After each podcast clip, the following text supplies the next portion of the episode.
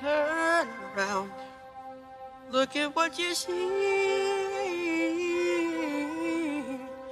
in her face.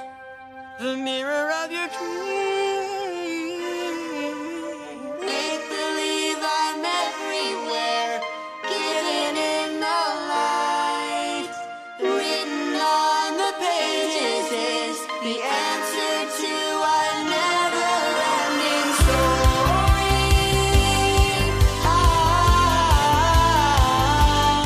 Muito bem, está começando seu primeiro podcast de exposição das escrituras, o EAE. Esperamos muito que esse seja o primeiro de muitos episódios, onde eu e você vamos estudar as escrituras de uma forma mais leve e descontraída, sem termos difíceis e sem aquela coisa toda.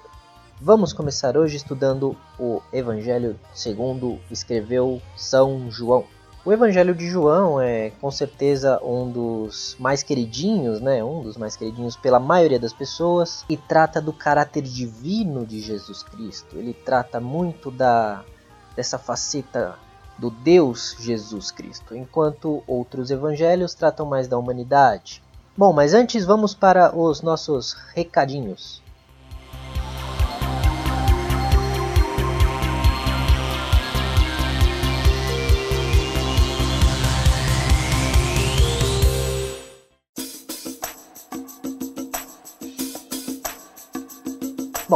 Os recados vão ser bem rápidos.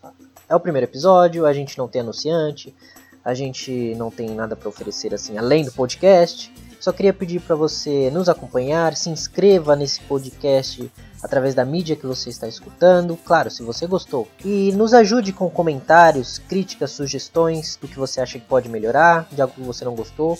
A equipe aqui formada de eu mesmo comigo mesmo agradecerá a sua ajuda. Certo? Então, bora lá pro texto.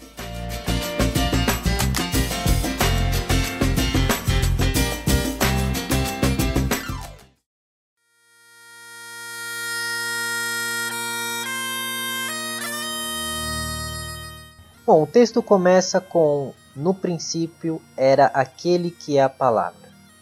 Ele estava com Deus e era Deus. Esse é o versículo que inicia o primeiro capítulo do livro de João. E o que temos aqui logo de cara é uma verdade incontestável de uma doutrina insubstituível dentro do cristianismo, que é o caráter eterno de Deus e da palavra dele. A palavra, como alguns sabem e outros não, aqui é em grego a palavrinha logos, que significa palavra ou alguma ideia, e ela é descrita aqui como uma representação da pessoa de Jesus Cristo. No princípio era aquele que é a palavra, aquele que é a palavra seria Jesus. Ele estava com Deus e era Deus. Ou seja, aqui nós descartamos uh, algumas heresias que chegaram depois, junto com os apóstolos, em que diziam que Jesus não era Deus e sim apenas um profeta. Nós temos os muçulmanos que falam isso até hoje, reconhecem que Jesus era um homem que realizou diversas coisas, sim, mas apenas isso, não era Deus, né? Mas aqui a, a, a Bíblia já descarta toda a ideia de que Jesus seja apenas um guru ou um homem iluminado ou alguém sábio, que como foi Buda ou como foi Gandhi ou como foi diver, foram diversas outras figuras, né? Jesus era Deus e ele estava com Deus. E aqui ele destaca no princípio. O princípio nos leva ao que? Ao Gênesis. João aqui quer destacar que Deus sempre existiu e com ele Jesus também. Ou seja, Jesus não surgiu a partir do seu nascimento da Virgem Maria. Jesus estava com Deus antes de ter o seu corpo e ele era Deus. Temos o primeiro indício na carta de João da Trindade, que algum, algumas pessoas, até dentro das igrejas cristãs, tendem a, a, a, querer refutar a ideia de trindade, dizendo que trindade é uma coisa que surgiu na Idade Média, que surgiu com a Igreja Católica e tudo mais. Só que aqui a palavra é bem clara, ela diz que ele estava com Deus e era Deus. Então são duas pessoas diferentes, distintas, mas ambas são o mesmo, Deus. E ele continua no versículo 2: Ele estava com Deus no princípio. E aqui a gente lembra que João, ele é o que? Ele é judeu. E os judeus, dentro da sua literatura, quando eles queriam reforçar uma ideia, tornar algo, dar ênfase a alguma ideia, eles repetiam. E isso acontece muito no decorrer da, das escrituras. Então ele já disse aqui, né? Ele estava com Deus e era Deus. E ele repete: ele estava com Deus no princípio, para que fique bem claro que ele estava com Deus desde o princípio. Não foi algo que aconteceu agora, com o nascimento dele na terra. No versículo 3: Todas as coisas foram feitas por intermédio dele. Sem ele, nada do que existe teria sido feito. Ou seja, todas as coisas no sentido de criação. Claro, a gente pode em todas as coisas pegar o um mundo, englobar um monte de coisa. Mas o que ele está querendo dizer é assim: o mundo que você vive, o mundo que você enxerga e quando você olha ao seu redor, céu, sol, estrelas, grama, terra, ar, tudo, todas essas coisas foram feitas por meio dele, por intermédio dele. E sem ele nada do que existe teria sido feito. Percebe como ele dá essa ênfase de que ele está desde o princípio? Sem ele nada do que existe teria sido feito. Seguindo, no versículo 4, ele continua dizendo: Nele estava a vida, e esta era a luz dos homens.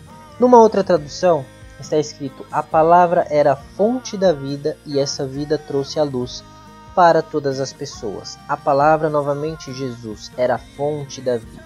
E aqui nós dizemos vida, podemos levar tanto vida física quanto vida espiritual. Mas o foco de João é na vida espiritual. Lembramos que João, lembremos, aliás, lembremos que João está tratando da parte divina de Cristo. Então, quando ele diz aqui, nele estava a vida, se trata da vida espiritual. Por que a vida espiritual? O pecado, quando entrou no mundo através de Adão e Eva, ele matou os seres humanos espiritualmente. Deus disse a Adão e Eva: Se comeres desse fruto, vocês certamente morrerão. Eles comeram, porém eles não morreram fisicamente assim que comeram, mas eles foram mortos espiritualmente e o pecado os afastou de Jesus, de Deus, no caso. E é nesse sentido de vida e morte que João está tratando aqui. Nele estava a vida, a vida que vem de Deus, e era essa vida que era a luz dos homens. Ele trouxe a luz para todas as pessoas. E no versículo 5 continua: A luz brilha na escuridão e a escuridão não conseguiu apagá-la. Ou seja, a escuridão, novamente, num sentido de pecado, de trevas do mundo. O mundo está coberto de trevas e está coberto de escuridão. E essa escuridão é o que? É justamente o pecado. O pecado que entrou no mundo através de um homem. E através de um homem, esse pecado se espalhou por toda a natureza. E isso é importante a gente entender, porque partindo desse ponto a gente percebe que o pecado ele não ficou limitado a atingir o ser humano, ele atingiu também toda a criação. Então, as plantas foram afetadas, os animais foram afetados, o universo inteiro foi afetado por culpa da ação pecaminosa dos seres humanos. Então João dá esse início, começa essa primeira parte descrevendo já, colocando no nosso cenário de Je Jesus de uma forma mais sutil, dizendo: "Ah, não era Jesus, mas sim a palavra". Ele não é tão direto, certo? Ele coloca Jesus como a palavra e já o introduz aqui na história. No versículo 6, ele já passa a falar de João Batista.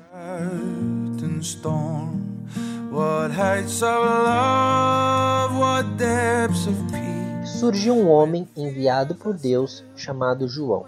Ele veio como testemunha para testificar acerca da luz, a fim de que por meio dele todos os homens cresçam. Ou seja, ele veio trazer testemunho do próprio Deus. Assim como Deus fez com os profetas no Antigo Testamento, assim como ele fez com os juízes, assim como Deus tem tratado desde o princípio do, do mundo, desde que o pecado entrou no mundo, Deus tem enviado testemunhas. Só que é importante, João, ele, ele acha importante destacar o seguinte, ele diz aqui, João não era a luz, mas veio para falar a respeito da luz. Porque João, ele tinha autoridade no seu discurso e ele pregava o arrependimento e a remissão dos pecados. E aqui João destaca já: ele próprio não era luz, mas veio como testemunha da luz. Ele veio preparar o caminho. Continuando no versículo 9: A luz verdadeira que veio ao mundo e ilumina todas as pessoas. Ou seja, ele não era a luz verdadeira que veio ao mundo iluminar todas as pessoas, ele era apenas um testemunho. Novamente, João aqui sempre repetindo para dar ênfase, certo? Introduzindo João Batista no verso 10, ele continua falando que da palavra Jesus, e ele diz no verso 10: A palavra estava no mundo e por meio dela Deus fez o mundo, mas o mundo não a conheceu. Em outra tradução, na NVI, está escrito assim: Aquele que é a palavra estava no mundo, e o mundo foi feito por meio dele, mas o mundo não o reconheceu. Importante essas duas, é, essas duas palavrinhas no final, reconheceu e conheceu. Isso, isso nos faz pensar o seguinte: o mundo, as pessoas, elas não conheceram porque não reconheceram. É mais ou menos esse. Porque o, o pecado, quando entrou no mundo, afastou as pessoas de Deus. As pessoas afastadas de Deus, elas não tinham mais um conhecimento claro da luz do próprio Deus. Mas aí você pode perguntar: ah, mas pô, Deus sendo Deus, ele poderia ele aparecer na frente das pessoas e falar: ó, oh, eu existo, eu tô aqui, isso, aquilo, aquilo, outro. E a gente fica se perguntando: mas por que Deus manda pessoas para falar sobre ele? Tem uma uma história que Jesus conta do, de um rico e Lázaro, que era um pobre. O, o Lázaro, quando morre, ele vai para o céu, chamado de seio de Abraão, que é uma figura judaica para o céu, e o rico vai para o inferno, em tormento. Em certo momento, o, o, o rico ele chega a pedir para Abraão que ele, ele ressuscite o rico para que ele vá falar com os familiares de que aquela realidade que ele está vivendo realmente existe. Que ó, tem um inferno e tem um céu e ele está experimentando isso. Porque se ele voltar da, da morte e falar isso para as pessoas, certamente as pessoas vão acreditar. Pô, ele foi e voltou. Então ele sabe o que aconteceu. Só que a resposta de Abraão é o seguinte: eles têm Moisés e os profetas. Se não acreditam nos vivos, não acreditarão também nos mortos. O que isso quer dizer? Trazendo aqui para esse cenário todo aqui que estávamos montando. Quer dizer que é o seguinte, não adianta Deus aparecer uh, na frente das pessoas dizendo é isso, isso, aquilo, que as pessoas não vão acreditar se ele não abrir os olhos, se ele mesmo não tirar essa cegueira dos olhos das pessoas. As pessoas vão falar, esse cara é louco. Ah, vão falar, não, esse cara tá inventando um monte de coisa. Olha as coisas que ele tá falando. Ele tá falando um monte de abobrinha. Ninguém tá nem aí porque esse cara tá falando. Tanto é isso que foi exatamente isso que aconteceu com Jesus quando ele veio à Terra e disse ser o Filho de Deus, o próprio Deus. O que, que as pessoas fizeram? O mataram. Poucos foram os que seguiram ele. A maioria ou estavam interessadas apenas no que ele podia oferecer, que seriam os milagres, ou estavam interessadas em matá-lo. As pessoas são duras e são contra Deus de natureza. Elas têm essa rebelião contra Deus. Então, não adiantou Deus vir ao mundo e falar com as pessoas cara a cara. Não adiantou, isso já foi feito. E muitos não creem, não creram e não creem hoje, entendeu? Continuando, ele no verso 11 ele diz: "Veio para o que era seu, mas os seus não o receberam." Quando ele diz vem para o que era seu, ele traz os judeus à cena. Então, aos poucos, João vai introduzindo todo o cenário da vinda de Cristo e aos poucos ele vai mostrando o panorama geral de toda a história de Cristo na redenção. Ele veio para os seus, ou seja, o seu povo, aquele que Jesus e que o próprio Deus chamaram quando chamaram Abraão. O povo que ele separou para ser dele e que no fim das contas se rebelou tantas e tantas vezes. Só que os seus não receberam, mataram ele. Na tradução NTLH, que é a nova tradução da linguagem de hoje, fica um pouco mais claro que diz assim: aquele que é a palavra veio para o seu próprio país. E aqui fica bem claro que ele veio para os judeus, para Israel, mas o seu povo não o recebeu. No verso 12 ele continua: Contudo, aos que o receberam, aos que creram em seu nome, deu-lhes o direito de se tornarem filhos de Deus. Porque antes disso não éramos filhos, porém filhos da ira. Nós estávamos separados de Deus. Nós éramos criaturas apenas. Há uma diferença entre uma criação e um filho. Olha, eu posso criar diversas coisas. Eu já criei personagens, eu desenho, eu criei já vários personagens.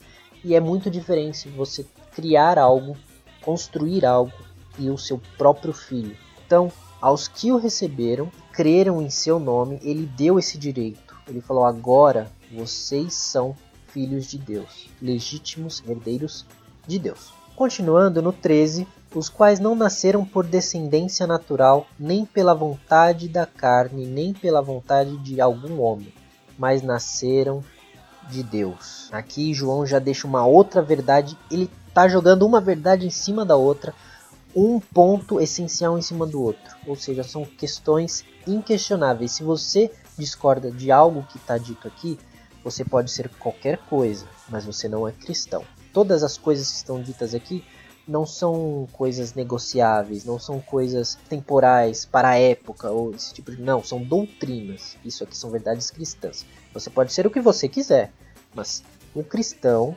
aceita essas verdades aqui.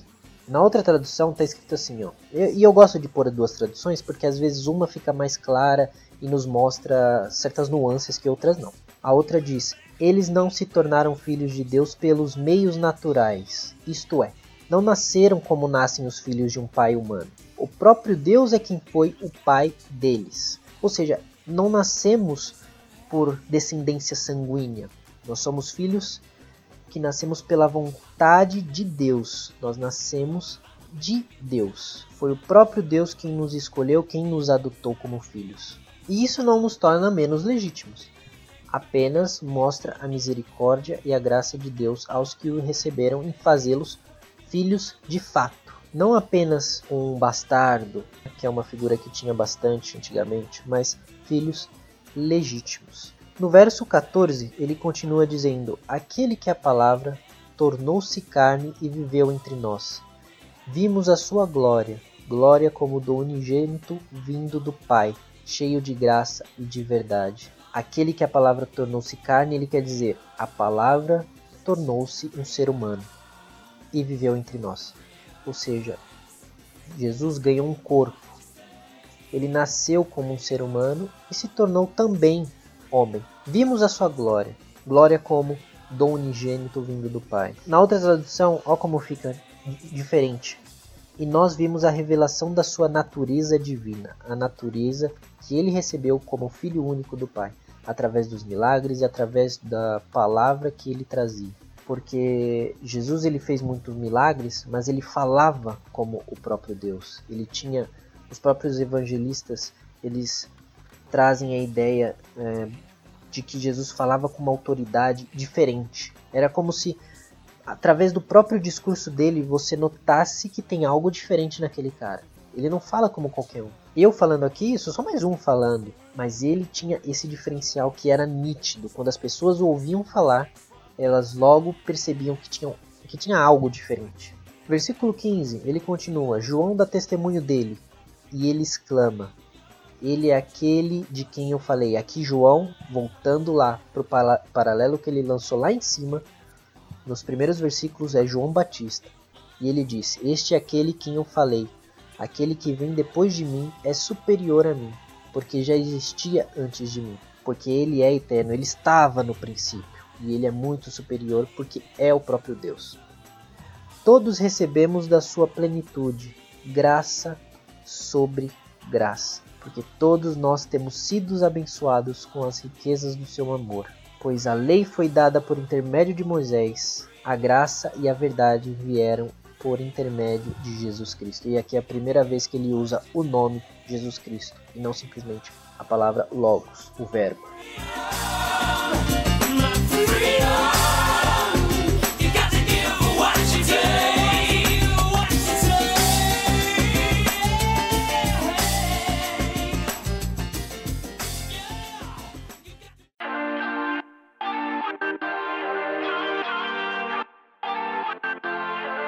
Que, que ele quer dizer aqui? Moisés, ele trouxe a lei para o povo, para mostrar o caminho que agradava a Deus, para mostrar, olha, isto é pecado, isto não é. E Jesus trouxe a graça, o meio da salvação, que vencia o poder do pecado e que, através da lei, quebrava o poder da condenação que a própria lei trazia. Então Jesus ele tornou clara a lei e quebrou o poder do pecado que vinha através do conhecimento da lei. João continua falando no verso 18: Ninguém jamais viu a Deus, mas o Deus unigênito que está junto do Pai o tornou conhecido, ou seja, ninguém nunca viu a face de Deus. E aqui a gente pode entender de algumas formas, né? Ninguém nunca viu a Deus. As pessoas que já morreram estão inclusas nessa lista? Tudo leva, leva a crer que não, que João aqui está falando das pessoas no geral. Enquanto vivos, ninguém nunca pôde vislumbrar Deus de fato. Claro, houve aparições de Deus é, durante o Antigo Testamento, que são relatados na Escritura, porém não era o seu inteiro ali presente. O que acontece são manifestações divinas para que fosse uma testificação de que Deus estava ali. Claro, cada momento é um momento específico, né? teríamos que voltar em cada um dos textos. Mas nós temos a, a sarça ardente que apareceu para Moisés. E Moisés ele ficava tão próximo de Deus que o seu rosto brilhava e era necessário que ele usasse um véu para que não cegasse as outras pessoas, porque o seu rosto brilhava. Tamanha era a glória que Deus emitia só de passar perto da pessoa. Então é uma coisa impossível para o homem ver a Deus e continuar vivo. Porém, o filho unigênito, junto ao pai, o viu, porque estava junto com o pai. E aqui João torna de novo a dizer: ele estava junto e ele o viu. E por tê-lo visto, ele nos mostrou quem é Deus. Ele nos ensinou quem de fato é Deus. Mas por que ele nos mostrou? Porque ele foi o único que, que viu. E isso mostra que somente Jesus poderia ter nos ensinado e nos dado as verdades que ele trouxe. Ele mesmo é o próprio Deus.